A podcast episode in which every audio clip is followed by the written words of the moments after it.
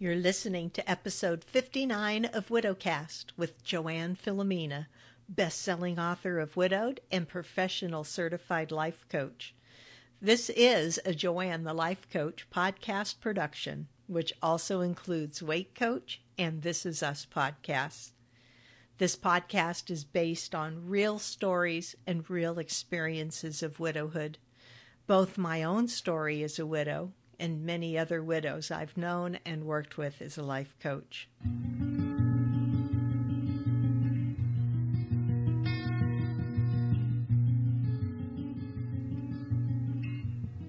Welcome back, listeners.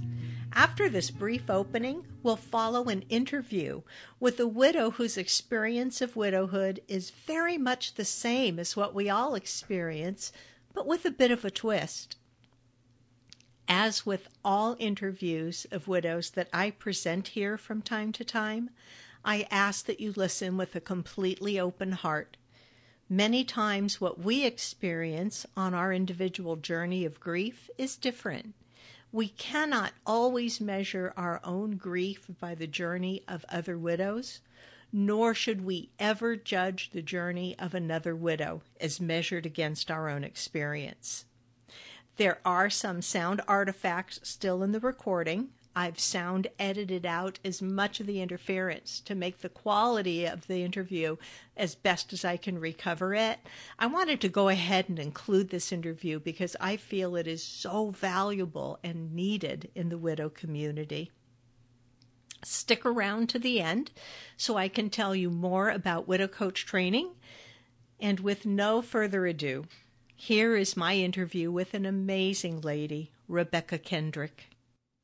Today, I want to talk about something different than I've ever talked about before, and I'm bringing you a very different kind of widow interview. Um, what spontaneously triggered this was I received a letter from a listener, and you know how much I love hearing from you guys. And this listener was telling me how much the podcast had helped him through the loss of his spouse, and it had been such a great source of hope and comfort, like listening to a good friend talking over a cup of coffee. And he felt my podcast was walking him through one of the most difficult years of his life. And I was so honored to hear that. And when he shared his story with me, I realized that he was in a same sex marriage and he lost his husband of 16 years. And it, first of all, it hit me in the gut. You know, I cry over every one of you I hear from.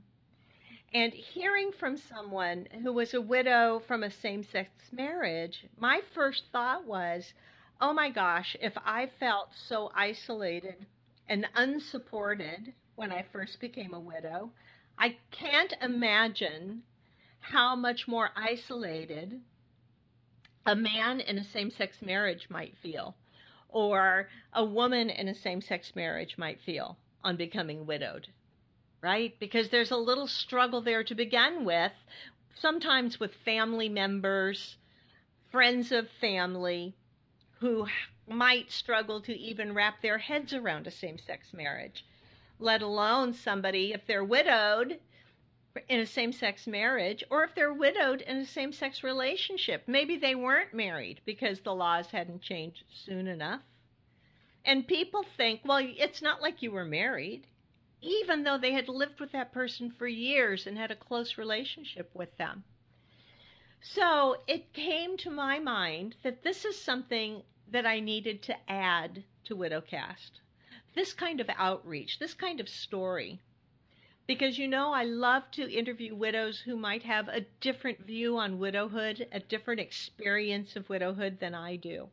Because I know not all my listeners are me to begin with. So, today I have someone with me who graciously agreed to talk to me on the podcast. Her name is Rebecca Kendrick. And Rebecca was in the same sex, same sex relationship, and her wife passed away almost three years ago. Welcome to the podcast, Rebecca. Thank you. Thank you for having me. I'm so grateful that you're here to share your story to anyone who will strongly identify with hearing your story. So just take a few minutes and tell me a little bit about your relationship, your wife, and how you became widowed. Um, I was with my wife for nine years, well, eight years, and then she got sick. She got cancer, and um, and then it was a rough year of being sick, and it was fast. Mm-hmm. Um, you know, when I met her, she was 25, I was 35. Things went well. She had small children. We raised them together. And everything was good. We, we lived in a house, you know, just, Yeah. you know, like any other couple, Right. you know, go to work, take the kids to school, school plays, school soccer matches, sports, you know, skin knees, the whole, the whole family bit. You know, people don't realize that we're people too, we have families too, and, you know, and then she got sick in the hospital. Luckily for us though, the law had passed and we had gotten married. Yeah. So we were legally married. That's fantastic. So there were no issues with health decisions. No, none. And they, Yeah. accept, and you know, luckily, you know, in the state of New York, they accepted it. Uh, no issues with doctors, nurses, the hospital. They all looked at me as the, as her spouse.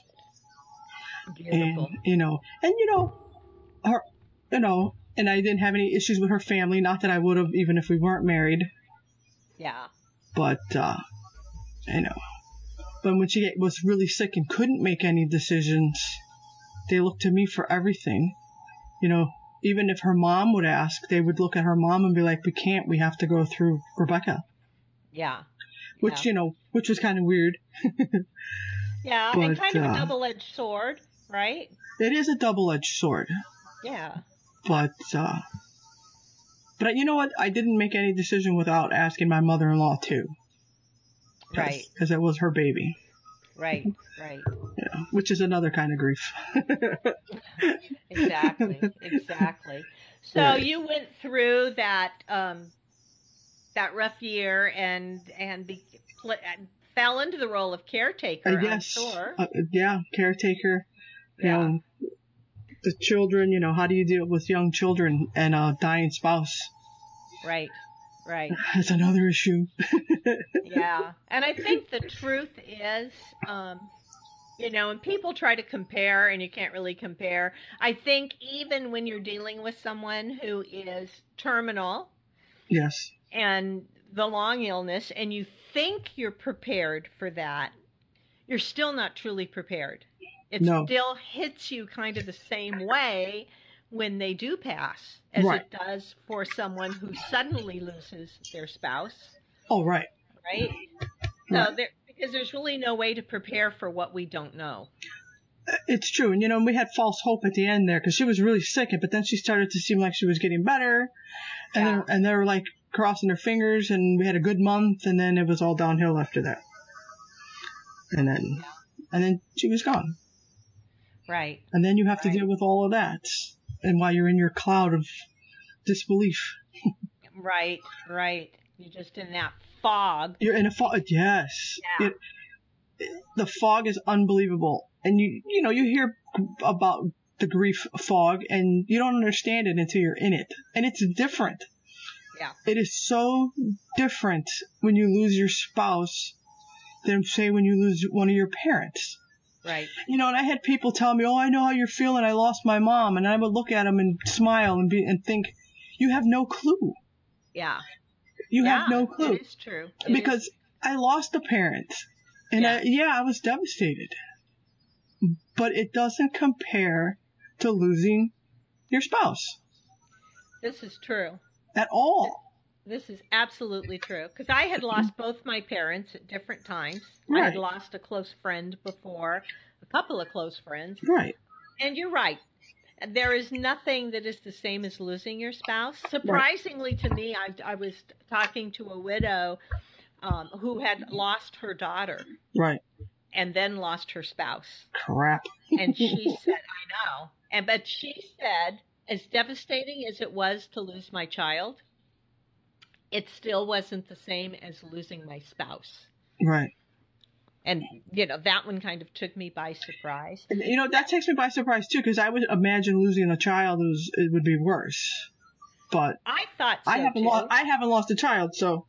yeah, I thought so too. And I was surprised the first time I looked at the um, the Holmes stress point scale Yes. It's used in psychology. It's a number of um, assigned stress points to all these different life events Right. and everything from having to work extra hours in your job to ha- moving to a new house, everything. And the loss of your child is, I don't know, it was somewhere like 60 stress points, and the Mhm. loss of a spouse is 100 stress points. wow. It's like it's at the top of the scale. Yeah. uh, So um, I, I- was surprised about that. Yeah. Now that I didn't know how I was going to do it. that The brain, brain fog. Oh my God. You know, that's That like one of the real. most. Um, it's one of the most amazing, beautiful things that our brain does, because it's the it's um, going into shock, and it's the Yeah. brain's way of protecting you from the tremendous emotional pain. Yeah. It like shuts you down hmm so that you're not immediately feeling the pain of the loss or you begin feeling the pain of the loss and it feels overwhelming hmm but the truth is you're not feeling it all at once. It's like over the months that follow your brain starts to slowly lift a little of that fog a little bit at a time. A very little bit at a time. so that you so that that pain is not hitting you all at once because it's like more than the psyche can handle I can imagine. It's more than the psyche can handle. That's why we experience that fog. Yeah. Um, so, but now one thing that I found really fascinating was um, I had asked you about the support of the LBG, LGBT. I get that messed up. Yeah. so do I. LG, LGBT community um, as being a lesbian widow. Right. You said that you had Googled it and found a great site online that was like a community for lesbian For widows. lesbians. Yeah. Yeah. Yeah, but it's called it's called Light, L I G H T. Mhm. Uh, I forgot what it stands for. It actually stands for something, Yeah. and it's nothing but widows from day one to. It, it it says day one and then three plus.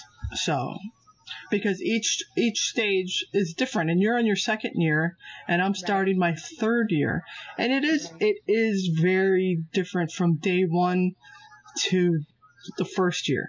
You get through that Yeah. first year is the hardest. Yeah. And then that second year, it's a teeny weeny bit better. Yeah. And then that third year. So now that I'm, you know, about to hit that third year mark, it is different. You know, and this site has the stages, you know, and everybody goes in and helps each other. You tell, you tell what's happening to you that day. And for the first year, I was actually on there every single day. Oh, I would imagine. Yeah. multiple times a day and met some very nice women on there. And I actually met a couple of them in person. You know, we got together and, and talked about our spouses. You know, and, and, and like I said, being a, being a lesbian, not everybody was legally married. You know, not everybody could be legally married. So it's a different, you know, it, it can be different. I was lucky. I was lucky that we were legally married. You know, yeah. so I didn't have a- a- any issues. Right. As I told you, I had heard Right. about the widow that was suing the Social Security Right. Administration for the death benefits for her, For Widow. spouse, for yeah, for her right. spouse um, because they were in a same sex partnership. And Right. I cried when I saw that story. It was like, I can't imagine having to fight for your status as a widow. You know, for so many of us, we don't even want to check that box. The first time we're presented with a form for Oh marital status, and you look down and you're like, oh my God, what box do I check now? But you know what? I'm glad when I see the widow box though, because Yeah. because um I don't want to check. I can't check the married because I'm no longer married. But I don't want to check the single either because That's I- right. I'm I'm not a true. Yes, I am no longer married, but I'm not really single either. Right. You know what I mean? Not Yeah, in, in, yeah. in, in the same aspect of a regular single person. I am widowed, and I want. Yeah, it hurts, but I want to check the widowed box. Yeah. Yeah. No, I, I totally, totally get that. Um, except the first time, and I think it was, Yeah. I was filling out something for the Social Security Administration. hmm And when I got to marital status, it just stopped me dead in my tracks. Oh yeah. Because it was like, it was really hard for me to check that box that said widowed. Oh yeah. you know and when it was like the first time i had to think of myself that way um, and this was like a matter of just days after jim had died Oh. so it, it was yeah it Mhm. was it kind of threw me Right.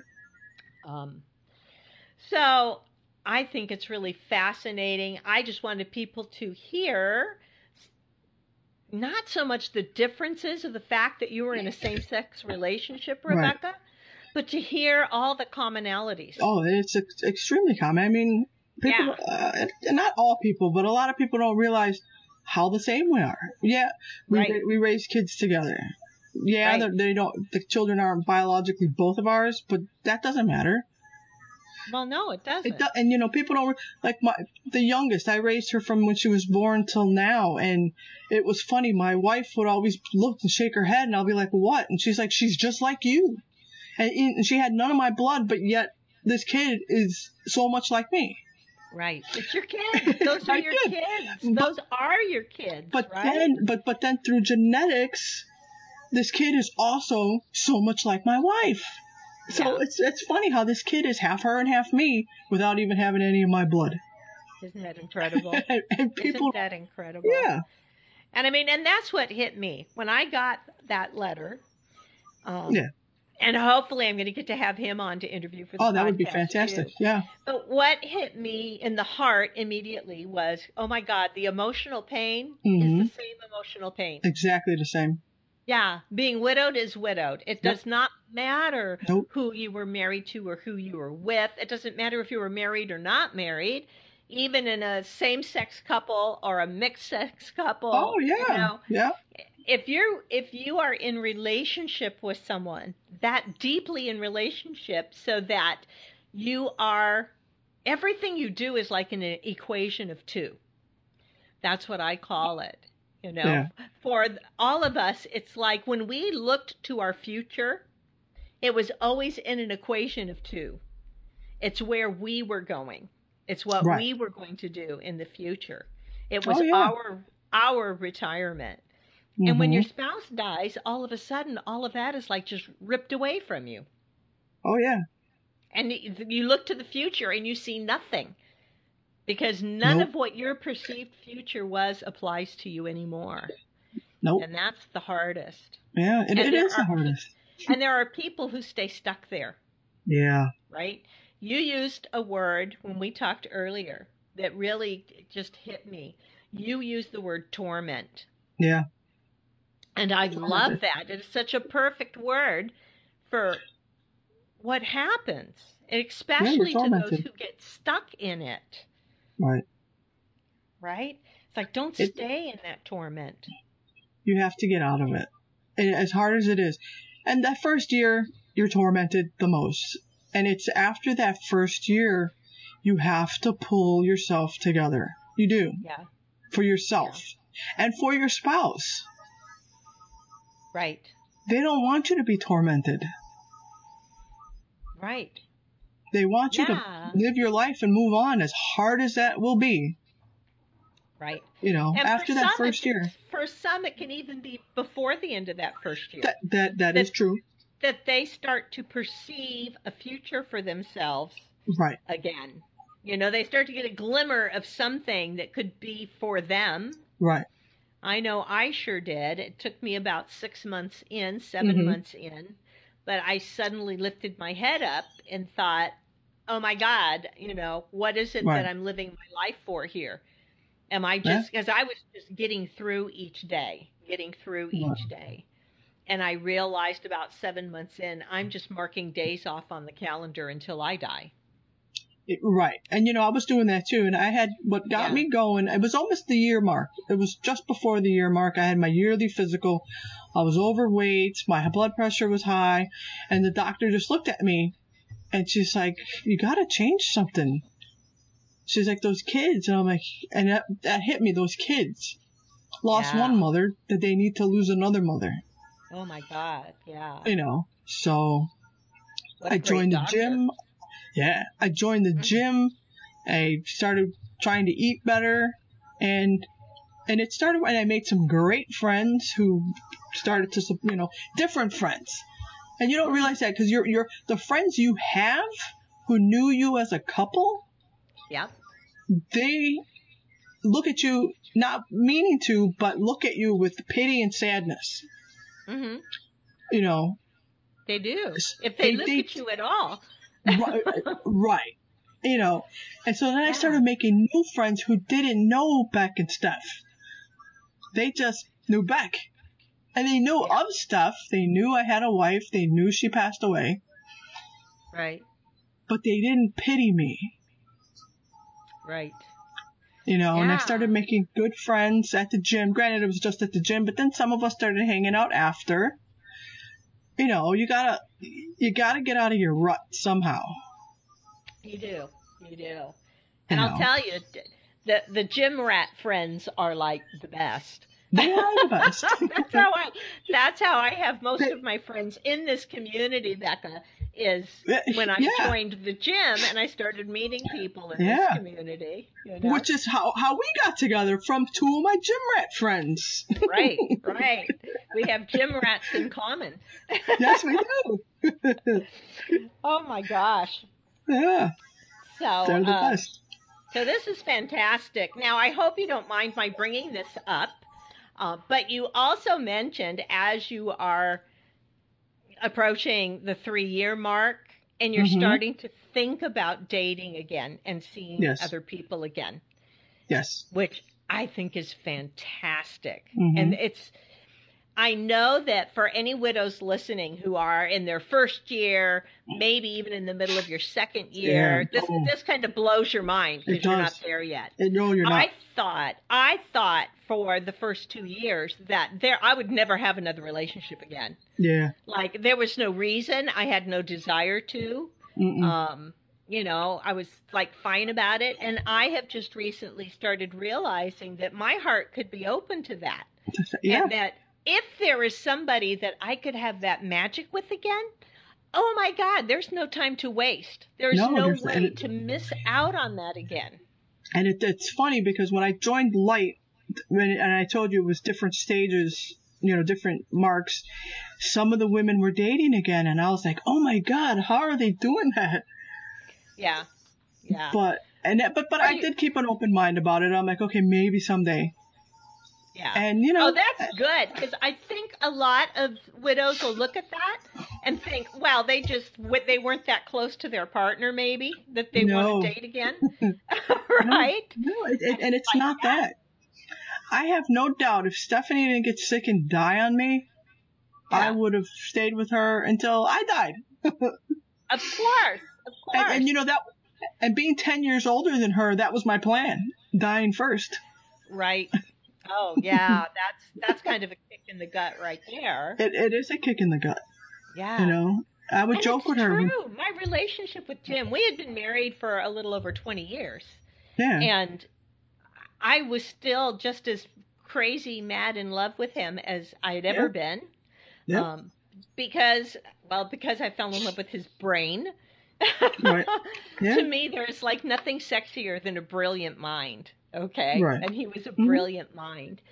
So it's not that I wasn't deeply in love with my husband, that I would get to a place where I can recognize that I still have that deep love for Jim. I Mhm. surely do. But Yeah. I realized that maybe I could connect with somebody again. And the realization that any time that there's an opportunity to have something special with someone, you cannot turn your back on that. That is like the most beautiful thing on the planet.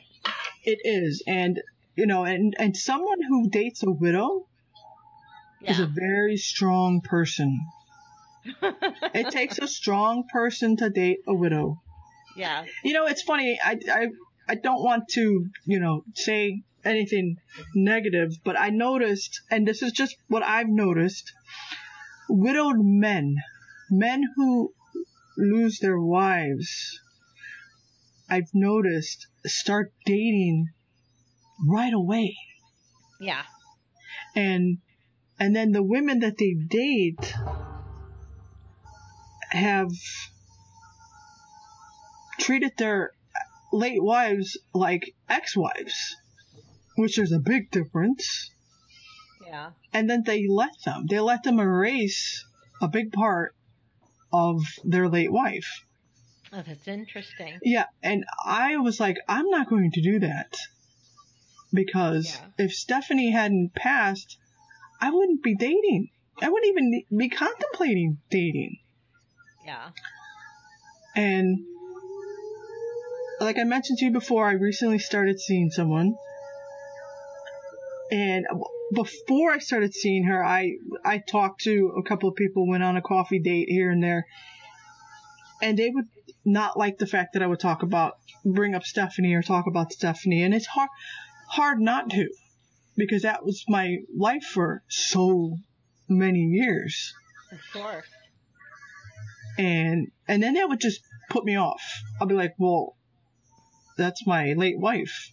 Yeah. It's not like I'm telling you about my ex because I can care less about any of my exes. And I don't mean that in a negative way. Yeah. Just, you know, just in general. That, you know, that's totally different. But the woman I'm dating now, it was funny when we first started dating, you know, I, t- and I still do talk about Stephanie a lot. And she would just listen and listen and listen. And I asked her one day, I go, does it bother you that I talk about Stephanie so much? And she's like, no. She goes, it's actually helping me learn what kind of partner you are. Ah. And I thought that was very interesting. I was like, huh. Dating a smart lady. Yeah. And Yeah. it was like, huh.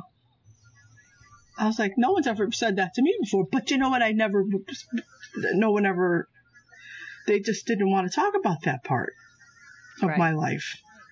I can see that, Becca. I can see that, even though I'm not dating, I'm not Right. actively dating. It, it, I just can't even think of where I would begin or what I would Right. do. Okay, Right. but one Yeah. of the one of the real joys for me is that the one friend who didn't disappear when Jim Mhm. died, like Oh. all of the other all of the other friends do, because they they just don't even know what to say to you, or Right. you represent their a reminder of their own mortality. You Right. know? Yeah. Um, but was Jim's best friend since they were kids. hmm And he is like the source of great joy in my life. Whenever we can get together, if he's out this way or if I'm out in California, we get together for dinner. We share stories about Jim back and forth, right? Yeah. He can tell me stories about Jim that I never heard because he knew Jim long before I knew Jim. Yeah. And um, to me, that's such a source of comfort that there's somebody that I can casually talk to About Jim. about yeah. Jim. Yeah. Because nobody else yeah. is comfortable with it. Nobody else will bring him up or talk about him because they're afraid I'm going to start crying or something. I don't know. Right. And, and what's, and so what if you do? Yeah. Yeah. you know, sometimes when I'm with my the, the woman I'm dating now, and if I sometimes I'll we'll bring something up and I start, you know, get teary eyes, and she just hugs me. Fantastic. what are you What are you gonna do? yeah. You know, sometimes my friends will start talking about Stephanie, and then they'll start crying, and then I hug them. Right. Right. you know, Now that's fantastic. If you find somebody that you can comfortably share about your your spouse, Yep. that's fantastic. That's everything. Yeah. You know the first the first two years, well, the first year after Stephanie passed away, I went to the cemetery every single day. I couldn't start my day without going to the cemetery. And then after the first year, my lo- my youngest daughter kindly and tactfully told me, you know, you shouldn't go to the cemetery every day. and, Yeah. and, I, and I was like, well, well, why not? And she's like, well, she's like, mom's gone and she's not coming back. You know, that hit me, I mean, at, at the time, because my daughter was t- 10 when her mother passed away. So here's an ele- here's an 11 year old telling me, "Mom's not coming back," which I knew. Yeah. Yeah. So then, so then, so then I, I, I started. I'm like, okay, I'll go four times a week instead of seven times a week. so, so I slowly, I slowly started going less and less the second year. What a beautiful thing for her to tell you. Yeah. And you know, I think it comes from a space, Becca, where, yeah, she lost her mom at the age Mhm. of 10, but Mhm. she didn't want to lose both moms. right. Exactly. And if you weren't emotionally present for her, then she was missing you too. Right. That's true. Yeah. And so now that I'm about to hit the third year mark, I go for sure once a week, sometimes Yeah. twice a week. And it's usually part of my Monday routine. I get up early, take my daughter to school, go to the cemetery, and then go to the gym, and then come home and get ready for work. And that's Yeah. my, that's my thing. And you know, my girlfriend knows this, and every Monday after the gym, she always asks me, did you go to the cemetery? I'll be like, yes, I did. And she'll be like, everything okay? Cause she knows I, I go, I sometimes take my little rake with me and rake the leaves and, you know, keep the area tidy. Yeah. And, you know, and if, if something, if a stone, you know, cause I have a little garden, if a stone from the garden falls or if something gets messed up, you know, I, I've got to fix it. And she'll always ask me, is everything okay? And I'll be like, yeah, everything was good. Yeah. Yeah. I know. That's awesome. That's Yeah. awesome. hmm Well, Becca, I love you sharing your story with us and talking with me today on the podcast. Sure. Um, because everybody identifies, and I'm telling you, it's not just going to be lesbian widows that No. listen to this and identify with your story. It's going to be, It be every everybody. widow. Yeah, it should be every every widow. widow is going to identify with with places in this story, Mhm. right? With your 11 year old daughter coming to you saying, Yeah. you know, she's she's not coming back. All right. You don't need to go every day. What a beautiful thing. And Yeah. they're all going to identify with that, with the child, even if it's a child who's lost their father, Oh yeah. right? Yeah. Um, I was written a, a review for my podcast came from a, a young woman who said, um, "Thank you for this podcast because it's helped me understand my mom so much better after my dad dying." yeah. And I felt like for a while I felt like I had not only lost my dad, but I lost my mom too yeah. It's hard. because her mom was like just stuck in that living room chair in the fog Mhm. staring into space and she felt like she had truly lost her mom and just listening to the podcast and hearing what it's like to be widowed helped her understand her mom's mental state of shock yeah. It's you know it's. um, But the kids helped me get through it too. You know, yeah because they needed me as much as I needed them. right right So. Yeah. That's fantastic. Well, thank you. Thank you, Becca. You're We welcome. will wrap this up, and I hope everybody has so much connected with hearing your story. I hope so too. Are you ready to make a contribution? Learn to coach and enter a new life?